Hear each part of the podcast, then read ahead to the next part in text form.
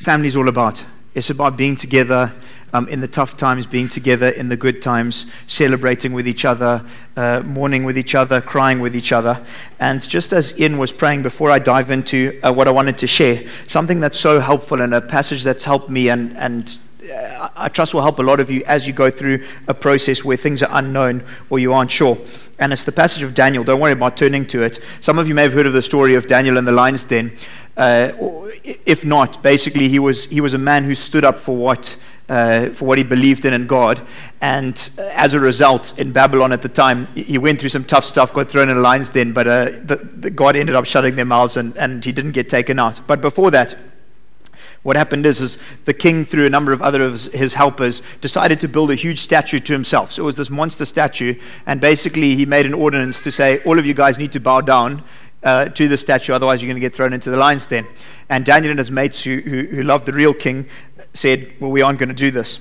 And look at what happened. I just absolutely love the story because it's so helpful when we're facing a difficult situation.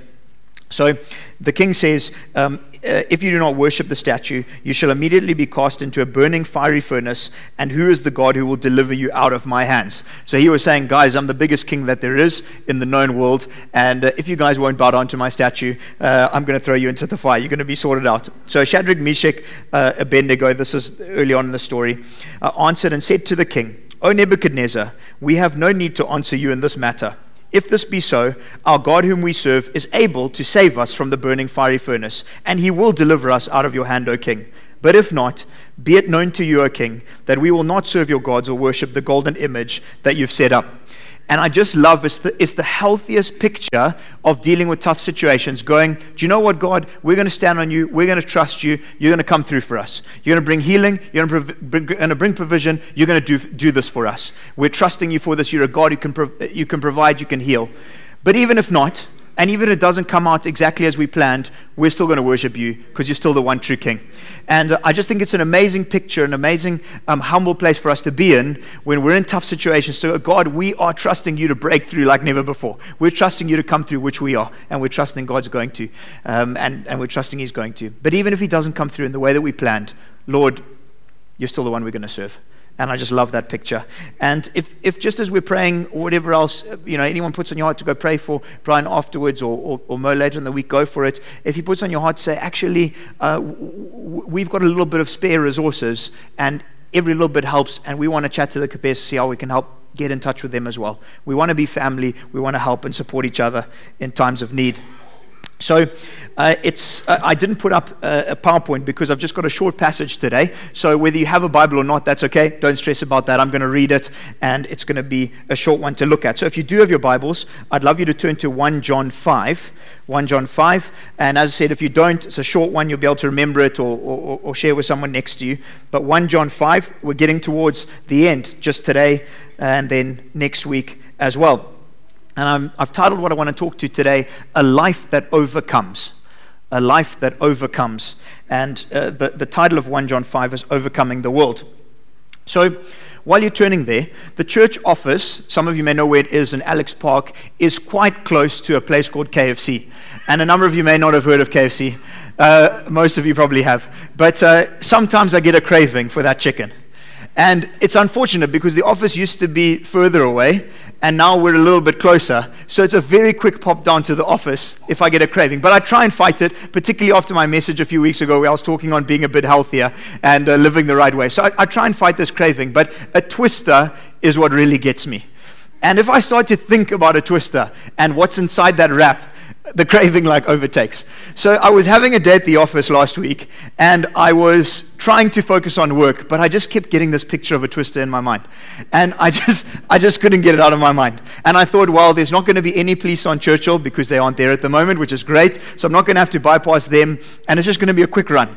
And it's sort of after lunchtime, so I'm going to miss the long queues. It's just I'm Lord, I've just got to go. And I need lunch anyway. So, I mean, I, I, didn't have lunch. So off I go on my drive to get the KFC Twister. And as I'm driving, uh, like the desperation was growing. You know, the desperation for the twister is growing. So I get there, and at Belgravia, it's always a tough call whether you park and go inside or whether you take the drive through.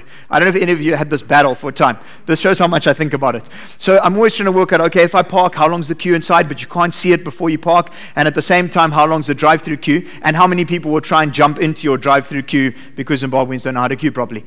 So I decided, well, it's after lunchtime. I'm sure the drive through will be really quick. So I get to the drive through, you have to drive by reps and you do a backtrack, and there's only like three cars on the road, so there's like another five there. I was like, it's fine, this is going to be quick.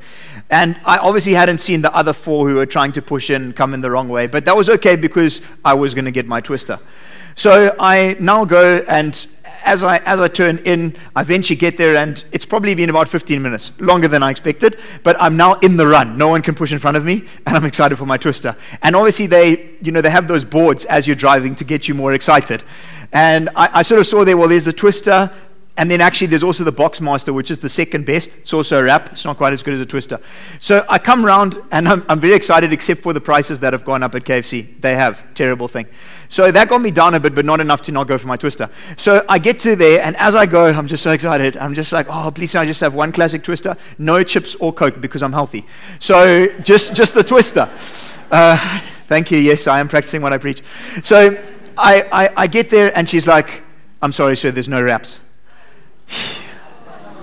So then I thought, okay, well, it's obviously only for the twister because a Boxmaster is a different sort of wrap. So I said, okay, that's all right. I'll have the Boxmaster. I'm sorry, sir, there's no wraps. Um, and it hit me hard. because I'd now waited half an hour for the twister that I've been thinking about since about 9.20 in the morning. And I was really struggling to act in the way that I should you know, in a loving manner, because that point in time I didn't think I could get past anything else. So, anyway, I then said, Well, what do you have? Oh, we've got everything else. So I thought, Well, since I've waited half an hour and I do need lunch, I might as well go for the burger. But not just any burger. I went for the zinger because it's a little bit more exciting because otherwise the burgers are pretty boring compared to a twister. So she said, okay, I'll give you that. But obviously the burger's price has also gone up by like a buck fifty or something. I mean, I was so annoyed. So, but I'm, while I'm here, I'm not just going to drive off. I'm going to get it. So I get there and obviously pay. And the man's like, "Oh, I hope you enjoy your burger." And I was like, uh, uh. Um, and you know, I needed lunch. So off I headed back to the office and I had my burger. And the moral of the story is, firstly, I should be eating healthier. but, but more importantly, we sacrifice our time and money for what we believe will satisfy, that will get us to that place of contentment, like just my appetite. I thought that that's what the twister would do. But then we find that what we dreamed of doesn't really exist anyway. What we were pursuing doesn't actually exist, it's not there anyway. It doesn't come to pass. And then we settle for the second best thing, the burger, that costs more than we expected and doesn't satisfy at all. And it's kind of how we live our lives a lot of the time. Pursuing something, pursuing a state of life, pursuing a state of being, pursuing what we see and what we visualize as that which we crave. And then we get to that point in life and we realize that that which we craved doesn't actually exist. And then we go, okay, well, if that doesn't exist, I'm going to settle for something that's okay, but doesn't match up to what I thought would satisfy me. And what this message is really about is that there's only one who truly satisfies, there's only one who truly brings contentment, who really fills the void, who, when we find him, we know he's the treasure in the field that's worth selling everything for. There's a passage in Matthew 13 44. Uh, if you're taking notes, you can write it down. And it's a parable, it's a story. There's a number of these in the Bible where it says, The kingdom of heaven is like a treasure hidden in a field, which a man found, and then he covered it up and then in his joy, he sold everything that he had to buy that one field. The principle that having Jesus, being part of his kingdom, being part of his family, is more valuable than anything we can pursue and is the only thing that will truly satisfy. And it's why I'm so passionate about today's message because Jesus is truly the only answer. He's the only way to overcome in life, He's the only source of victory. He's the only one who brings true satisfaction and true enjoyment. And sure, there's ways to get it without Him. I'm not here to say that everything other than Jesus is terrible. It isn't. There's great things in life. There's great enjoyment in life apart from Jesus, although I would say that the reason we can enjoy it is because of His creative power. But there is things to enjoy, but not the ultimate enjoyment, not the one true, complete enjoyment. Everything will fall short of what we were created for and the life Jesus has for us. And so that's why I want to look at what it takes to overcome in life. And I mean that in the deeper sense of the word, not just a short obstacle or not just me not being able to get a twister and getting over it. I mean overcome in the deeper sense from big events to large events in all of life. So there's five things I want to look at today. Three things, and then the two that are the result. So I want to look at belief and what belief really is about. I want to look at love, what it's really about, and then I want to look at obedience and what that's really about. And those three together belief, love, and obedience when we follow those as we should and as God wants us to follow them, we live a life of freedom, breakthrough, and victory. We do. It isn't rocket science, it's just difficult to get the three right in our hearts to follow on to the rest. So I just want to read this passage and then I'm going to come back to it for those of you who don't have Bibles or just for us to get back into it. This is what it says 1 John 5.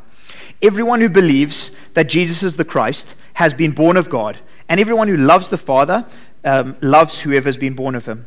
By this we know that we love the children of God when we love God and obey his commandments. For this is the love of God that we keep his commandments. And his commandments are not burdensome. For everyone who has been born of God overcomes the world. And this is the victory that has overcome the world our faith. Who is it that overcomes the world except the one who believes that Jesus is the Son of God? Amazing passage before we start and even get any further, I love the part where it says everyone, right at the start. Everyone who believes that Jesus is the Christ. Regardless of background, color of skin, everyone has an opportunity to believe in Jesus Christ. It doesn't matter how far you've run, it doesn't matter what your life has been like, it doesn't matter where you feel that you've messed up, it doesn't matter what you've been ashamed of. Everyone has an opportunity to call on the name of the Lord, to believe in the name of the Lord. And so, sitting here today, maybe, maybe you're here today and you're going, but there's that part of my life, he could never accept me. I've done that, he could never accept me. I haven't thought about him in that process, he couldn't accept me. He can and he does, and he wants to. Everyone. God is inclusive. So it says everyone. And then it jumps on a bit further. It says everyone who believes that Jesus is the Christ. Belief is where it starts. Belief is where it begins, almost. You see, we're not actually able to believe in Jesus without Him first reaching out and touching us. It's amazing. So look at this uh, in Ephesians 2, verse 5, 4 to 5. If you're making notes, write it down. This is what it says But God, being rich in mercy, God is merciful. Because of the great love with which He has for us, He loves us, even when we were dead in our sin. So even when we were dead in our sin, as people dead in our sin, far from God, He made us alive together in Christ. So actually, all of us are born uh, in a state not following God. We're born as kids not following God. And then God moves on us. He draws us to Himself, maybe through a friend, maybe through a family member, maybe through a church service like this, maybe through a vision. He draws us to Himself.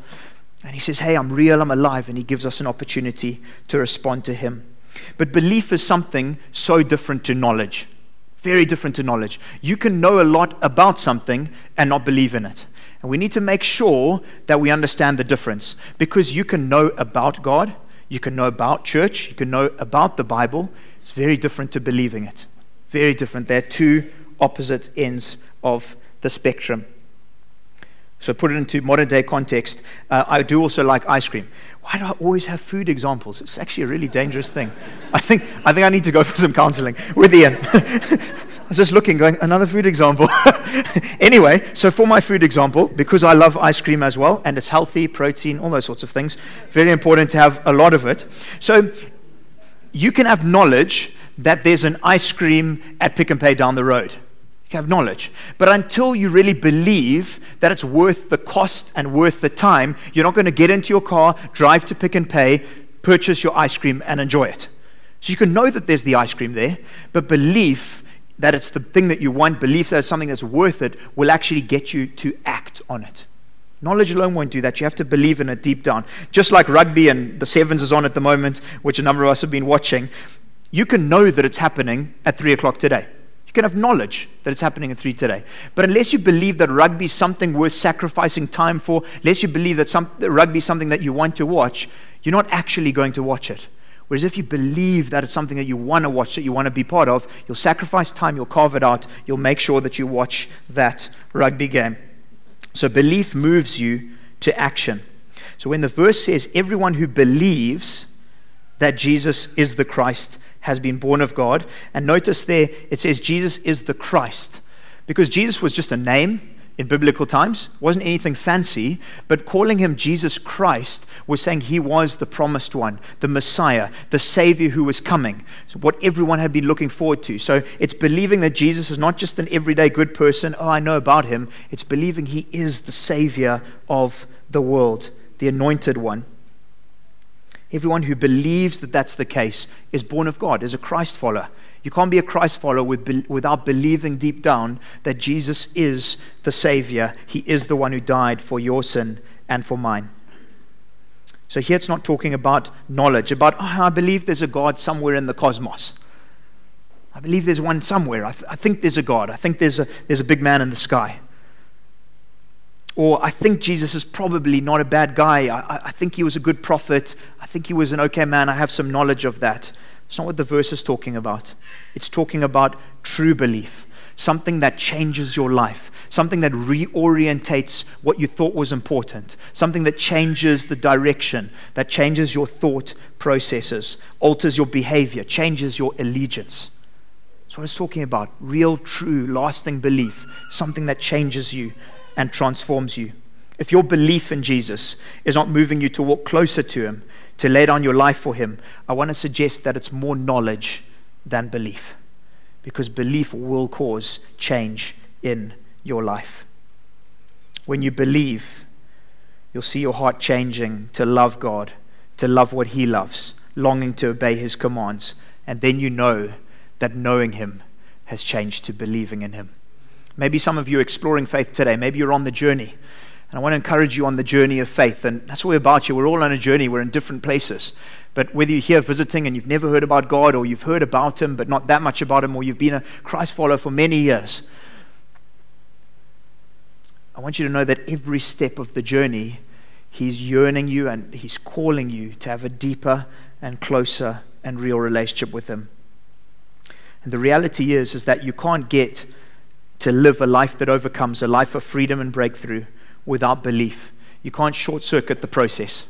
Many of us try to, but you can't. So it starts with belief, and from there, it moves to love. Look at what it says. Everyone who believes that Jesus is the Christ has been born of God, and everyone who loves the Father loves whoever has been born of him. By this we know that we love the children of God when we love God. And so we've been talking about this a while. I'm not going to spend a huge time, but Ian shared on it last week. As Christ followers, love loving Jesus and loving others is a natural overflow of Him changing our heart. It's a natural overflow of belief. And the reason why it's a natural overflow is if you believe that Jesus is the true Messiah, if you believe that without Him we would be lost, if you believe that He came down and He saved you of your sin to give you an opportunity to be in heaven with Him and to live a life of freedom now, your natural overflow is love. Your natural overflow is, Lord, I'm so thankful for what you did for me, and I love you on behalf of that. Thank you for your love for me. You'll no doubt be drawn to love him when you see what he did for you on the cross.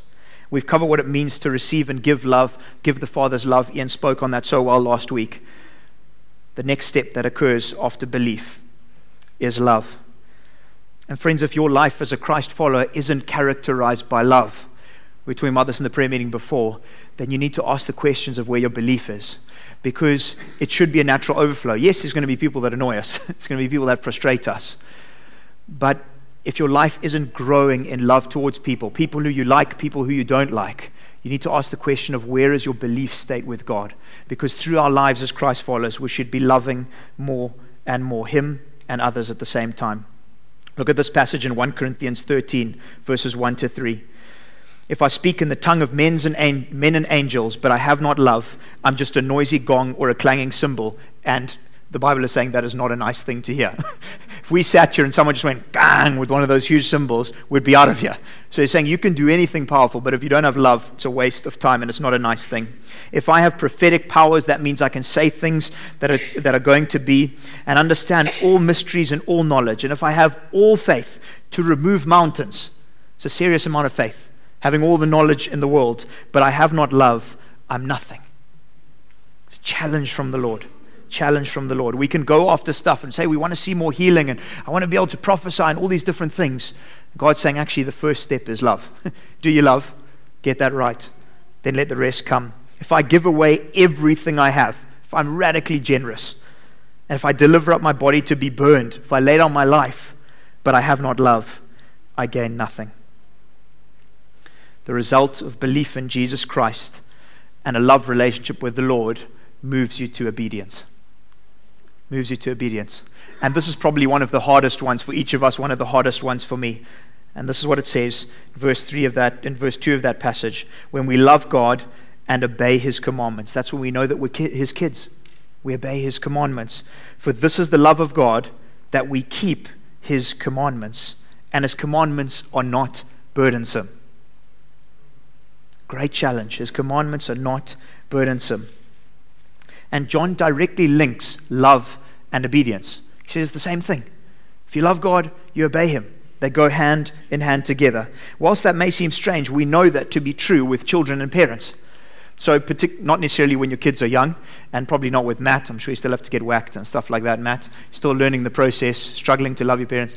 Uh, but, you know, obviously, toddlers or younger, they, they maybe don't have the capacity as much. But as you get older, the reason that you obey your parents is twofold. One, through fear. You might obey through fear. That's not, that's not the right way to obey. What you should move to is you obey because you know that they love you. So when you know that your parents love you, you actually want to obey them because you understand that what they're asking you has your best interests at heart. It's the same with God, but in a greater sense.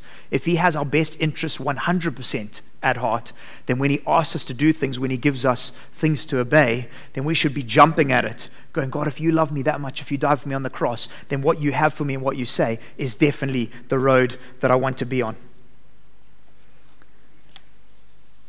So loving Him leads to action, it leads to obedience, because we can't merely love with words that's cheap. There has to be action. And I'm talking to myself here because I, I, talk quite a lot and I have to work at not talking as much. But so it's easy for me to say things. Easy for me to like phone Sarah or send her a message, be like, oh, Sarah, I really love you. And I can do that like every day, all day. It's easy. And I think that, you know, it's being very loving to say that. But she's like, you know, Craig, it is nice for you to say that, but not really if you don't do anything. He's like, the words are easy. Like, yes, it's great that you thought of me in the day, but is there any action to back up what you're saying? And so that's why what we say and what we speak and saying we love needs to follow through in action. A few reasons why we might not obey. Here's a few reasons why we might not obey. Firstly, we don't believe that Jesus is actually loving. We don't actually think that God is a loving God. And I think this one's fairly easily cancelled by gazing at the cross. I think it fairly easily cancels that by gazing at the cross. And people have a number of questions, particularly in hard times. Is God loving? Why did He do this? Um, I don't understand this. Why has my life gone this way? And they're valid questions, and we can ask these questions. But the one thing that we can't discount is God's love because of the cross. We just have to go to the cross, and we may not understand everything else, but when we see Jesus crucified for us on the cross, we know that there's love. We know that there's love involved. And so, for us not to obey based on saying that God isn't loving, I think we can fairly easily discount because of the cross. A number of other passages as well, but Matthew 11, verse 28 is one. This just shows God's heart for us as well. He says, Come to me, all who labor and are heavy laden, and I will give you rest. Doesn't sound like a harsh, horrible God to me. Take my yoke upon you and learn from me, for I'm gentle, I'm lowly in heart, and you'll find rest for your souls. That's a loving God. That's a loving response. So, God who cares for us. For my yoke is easy and my burden is light. So, based on the cross and a number of other things in the Bible and what the Bible shares about God, we can fairly easily discount the part of saying, I'm not going to obey you, God, because you aren't a nice God. What about another reason? And this may be a bigger one. We want to obey Him, but we're concerned that we may miss out. We want to obey God, but we're concerned that by obeying Him and following Him, we might miss out on some of what the world promises us, some of what society promises us. And this is a trust issue. So the issue you're dealing with in your heart is Does Jesus really have my best interests at heart? He loves me, but when he asks me to do things, when there's things that he lays out, does he really have my best interests at heart? Or is he a bit of a killjoy trying to keep me from what the world can really give me? So that's the next question and the next thing that might stop us from following him. I just want to say as well in that one sure, there's a cost to following Jesus. There is. In fact, it says in Hebrews that Moses preferred to be mistreated with the Israelites than enjoy the fleeting pleasures of Egypt. Such an interesting verse where Moses said, Listen, I would rather have things tough with the Israelites, where things are difficult, things are hard, but there's one true God that we're following, than enjoy the fleeting pleasures of Egypt. And so there is going to be this battle in our hearts of, Lord, you're asking me to do this, but it just looks so good as well, doing the opposite. We've got to have this battle in our hearts of going, do we trust that Jesus has our best interests at heart. Next reason why we might struggle to obey, we want to, but we're fearful of the cost. So one is that the pleasures look great. On the other side, this one is, is but is it going to cost me? Is it going to cost me? And there is going to be a cost. And Jesus is clear. But I want to say that what we gain is far greater than any cost of what we can give up. So I just want to say don't believe the lies of the enemy that obeying God is not worth the cost involved because he'll throw that into your mind. He'll throw that into your heart. He'll be like, ah, giving up alcoholism, ah, why? You know, it's just too much of a cost. It's going to be too hard. It's not really that great if you do. Maybe living with someone instead of getting married, maybe living together as boyfriend and girlfriend, and, and him going, ah, but actually, you know, Satan will throw these lies and going, ah, come on, it's not, it's not that important. You know, why would you, why would you go the, the route of marriage? That's what he'll try and do. He'll try and discount God's best for you. But God's best, the cost that you might have in changing and restructuring your life, is worth what you gain. Brian Houston, he leads Hillsong Church, and he says there's three ways that we learn in life. The first thing is we learn from other people's mistakes. He says that's the best way to learn. Rather learn from what someone else did wrong. Obviously, it's not nice that they did it wrong, but learn the lesson and make sure it doesn't happen to you. Second way that we learn is from our own mistakes. He says that's a lot harder than the first one, but at least we can still learn. So, first one, learn from other people's mistakes. First prize, just don't go there. Second one, learn from your own mistakes. It's going to be painful, it's going to be hard, but you'll still learn from it. And he said, third one is learn from your failure. Learn from your failure, not just a small mistake, but an utter failure. He was sharing stories of people who've absolutely bombed out for various reasons in ministry. And those three, I think, are so helpful when it comes to obeying Jesus and following him. Firstly, when it comes to obeying him, look at the other mistakes people have gone and just said, Lord, please, I don't want to make the mistake that happened there. Second one, if you make the mistake, and we're all going to make mistakes or you're living in it at the moment, go, Lord, please help me to learn from this and get things right before it becomes a failure. Then the final one, when, when the bottom really has fallen out, there's always a way back. There's always a way back with God, but it's the hardest way back because there's the most collateral damage. There's always ways to learn, but learn from the first one is easiest.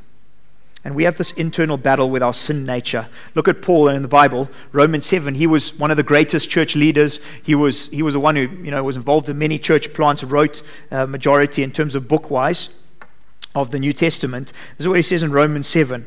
And I, I get this in my heart as well. For I know um, that nothing good dwells in me. He's talking about the fact that in himself, without Jesus, he's a mess.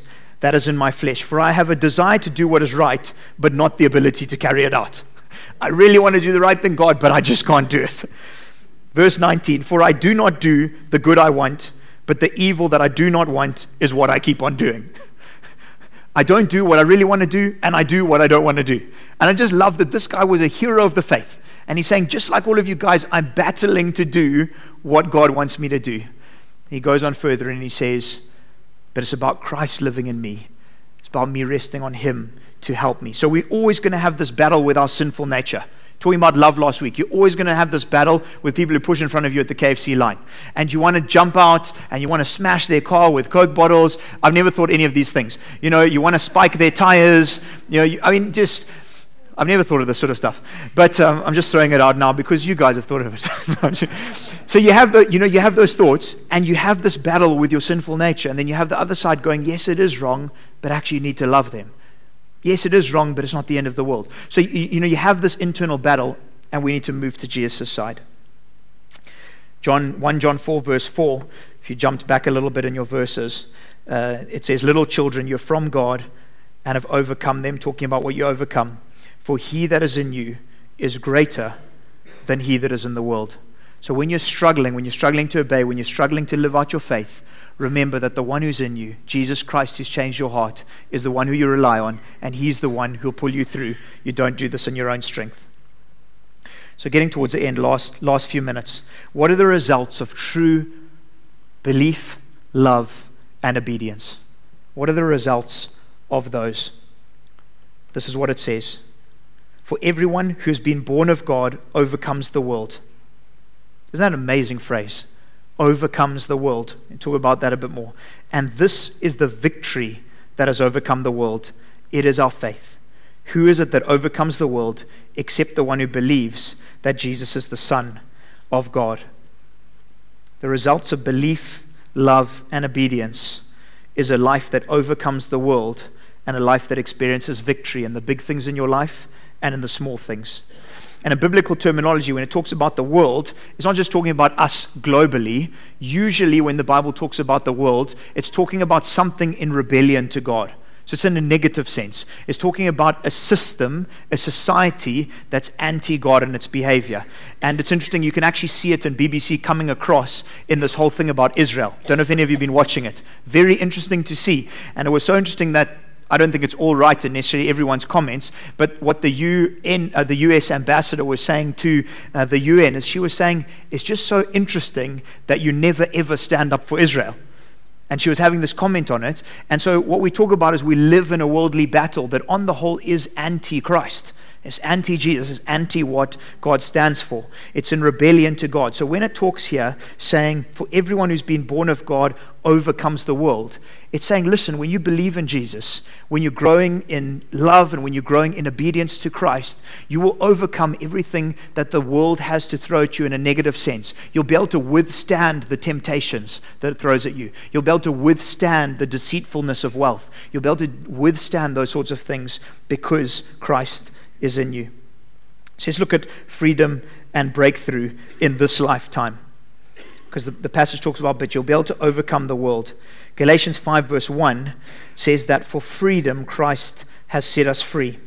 And a number of you here, and there's probably things that I'm in bondage to as well, but are in bondage, are held, are chained by different things in your life that the world has gripped on you and it's holding you back. It could be anything. It could be money, it could be lust, Pornography could be success, could be status, could be comfort. There's things the world throws at us that it tries to grip and say, what's most important for you is to be comfortable. What's most important for you is to be successful. These are things that actually hold you back from what God has called you to, from what God has called you to live out. Is it bad to be successful? Not at all. Is it bad to have comfortable things in life? Not at all. But when they become your everything, when they hold you back from what God's calling to you, it becomes a problem. I want you to know today that God's commands are liberating. They may be challenging, they may look tough at first, but they're actually there to free us. They're there to free us to the life that, he call, that He's called us to. And so, if you want to be free today, at the end of the service, I'm going to pray for people. You're not going to tell me what it is. I'm just going to pray for people who want freedom. You know there's an element of your life that's holding you back, that's almost on a bungee cord that's preventing you from living all out for Jesus. We'll pray for that in a short bit. But finally, what does victory really look like in this life and the next? John says something so interesting. And this is the victory that has overcome the world our faith. Sounds so simple. But Lord, isn't victory more than that? Surely victory is greater than that. Surely it's living a life free from sickness. Surely it's having a full bank account. Surely it's, you know, the list could go on. It's our faith. That's victory. It's what Jesus classes as victory. It's not what we may expect. It doesn't say victory means no sickness, or victory means you're always healed, or victory means you're always comfortable, or victory means you defeat everything you struggle with, or victory means you've got a nest egg for retirement. It doesn't say that. It says that victory is your faith. The others can be great add ons, but victory is your faith. Overcoming is when your faith remains strong to the end, when no matter what you face, your faith does not waver to death. And then what is the result? It's a victory for all eternity. It's a victory for all eternity. It's not about perfect health, great wealth. It's about living all out for Jesus. The pull of the world, the pull of sin, does not affect true Christ followers because their resistance stands strong to the end. And the final promise, the final challenge who is it that overcomes the world? Goes back to the beginning, his circular argument the one who believes that Jesus is the Son of God. I want you to know that without a shadow of a doubt, the only way to living a life that overcomes in this life and the next is belief in Jesus, who is the Christ. It's the only way. There is no other. There is no other. We can be so tempted as we look at media and look at TV to see those who are successful in society's eyes, those who are admired. They may be great people. But the bottom line is, as the Bible is so true, that the only way to truly overcome is Jesus. It's only Jesus. It's belief in Jesus, the Son of God, who is the Christ, the Messiah, the one true King. Let's pray. It's been an amazing sense in the service just of being family together, of weeping with each other, of crying together, of singing, singing songs of worship, of showing God's worthship. I think what I want to key in most today is I really want us in this room today to live a life of victory, to live a life that overcomes this world and the next. That comes from faith in Jesus Christ. And also comes from truly believing, truly loving, and truly obeying. What I'd love you to do, no one else is looking around. But maybe you're sitting here today going, I've had knowledge about God, but I don't think it's belief. I've had knowledge of who He is, but I don't think it's belief. And, and today I, I want to believe. Today I want to say, God, it's you and only you, and, and you're the one I believe in. You're the one I put my trust in and put my faith in. And only you. And I put your faith, my faith in you in this lifetime and, and in the next as well. I believe that when you stepped down and died for me on the cross, you meant it and it was real and you paid the price for my sin. If that's you, I, I want you to do something bold. No one's, no one's looking around, but, but just slip up your hand. And it's, it's not about me looking or anyone else. It's about you just being a bit bold and saying, Yep, God, that's, that's me. I've realized that I've known a lot, but I haven't believed. And, and I, want, I want you to save me, Lord. I want to put my trust in you now and all eternity. And if that's you, just pop up your hand. No one's, no one's looking around. It's, it's just between you and God. It's a chance for you to say, God, I believe. I believe. A few people have popped up their hands. That's great. It's just no one else is looking around. Great. I've, if, you've pop, if you popped it up and held it up, great. Put it down again. It's, it's just between you and God. It's, it's, it's, a way of you saying, great. Three, four people just in just in your heart you can you, you've already put up your hand to say you believe that's the stand but you can you can just in your heart just say lord thank you thank you for dying for me on the cross i acknowledge that without you i'm dead in my sin that in standing before a perfect god there's no hope but thank you for paying the price for me jesus thank you for paying the price for me please forgive me of my sin just say it in your heart to him and Whisper it on your breath if you want. But those of you who put up your hands, I'd love to chat to you afterwards. I'd love to share more about what it means to be a Christ follower. But just in your heart, you can change allegiance and say, I believe. Romans 10, verse 9. Amazing little passage, and it's a really short one, just with our heads bowed again. And I just want to, I want to share what it says, because it's a great intro note. Just says, if you confess with your mouth and whisper on your breath, or however you do it, that Jesus is Lord, or you believe in your heart that he was raised from the dead, you will be saved. What a great promise. And those of you in this room, some of you have moved from to a new life today. And then some of you today, you need freedom because you're in bondage. You're in bondage to a small thing, maybe pleasing people, or you're in bondage to, to something larger. And if you're feeling that, and if you just know, as I've been talking, when I was talking through bondage and struggling to obey, the Holy Spirit's so good. He, he just points it out to us. You'll know what it is. Without anyone looking around, I'd also love you to be bold to say, Lord, today, please give me that freedom. No one's going to know what it is. You're just putting up your hand to say, That I know the thing, Lord, and please give me freedom from it today.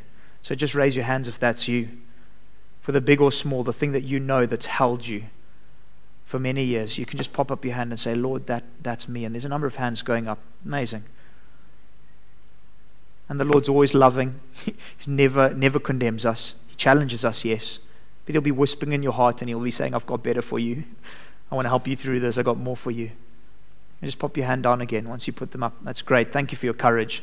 It's just between you and the Lord. Once you've popped up, put it down. Lord, for these precious people who've raised their hands to say, I, I realize there's something I'm dealing with that's holding me back, and I need your help. Thank you, like Paul shared in Romans 7. He was like, Lord, you're the one who helps. I can't do it on my own. For these people, I ask right now for breakthrough from what's holding them back. The right now chains would be broken, that they'd experience a freedom that they've never experienced before, that they would walk in a sense of victory, in a sense of overcoming faith like never before.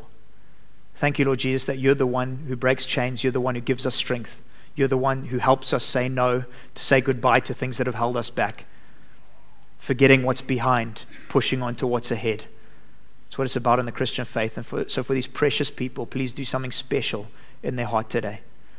And for all of us here, Lord Jesus, thank you that you are the one true King. Thank you that you're the one who brings life and you bring life in abundance. And I ask for each of us that in a process, wherever we are on the journey of faith, we would walk more and more in the life that you've called us to. Your incredible name we pray. Amen.